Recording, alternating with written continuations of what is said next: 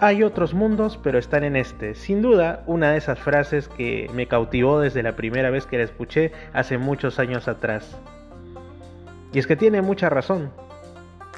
Pues este podcast se llama Reflexiones y Misterios y no quiere ser simplemente un podcast más sobre temáticas de lo insólito. Aquí vamos a hablar de diversos temas, incluso de lo más cotidiano, pero siempre dándole una visión trascendente, porque el misterio, porque lo enigmático, o porque simplemente lo que nos saca una sonrisa lo podemos encontrar casi a cada paso que damos. Solo es cuestión de tener los ojos y los oídos bien abiertos. Un fuerte abrazo. Te invito a que Reflexiones y Misterios también sea tu podcast.